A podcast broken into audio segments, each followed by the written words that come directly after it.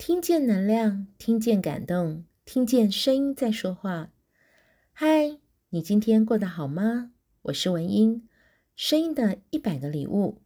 今天要送给你的礼物是两首我很喜欢的诗。第一首诗送给即将迈入四月份的我们，是由诗人林徽因所作的。你是人间的四月天。我说你是人间的四月天，笑音点亮了四月风，轻灵在春的光艳中交舞着变。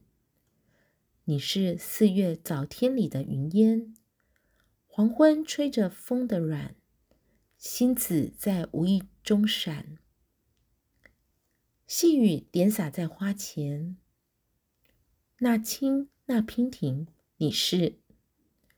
鲜艳百花的冠冕，你戴着；你是天真庄严，你是月月的月圆。雪化后那片鹅黄，你像新鲜出凤芽的绿，你是柔嫩喜悦，水光浮动着你梦中期待的白莲。你是一树一树的花开，是燕在梁间呢喃。你是爱，是温暖，是希望。你是人间的四月天。第二首诗是林婉瑜诗人所写的《相遇的时候》，送给那些在我们生命中曾经出现过的好人。一定比海洋还大的啊！这人生，坐着各自的小船，也许下一秒就会出现在彼此的视野。由远到近，由小变大，终于遇见，终于相聚。于是。可以一起观测一下星星，于是可以一起晒一下上午的太阳，于是可以一起追踪海豚和鲨鱼。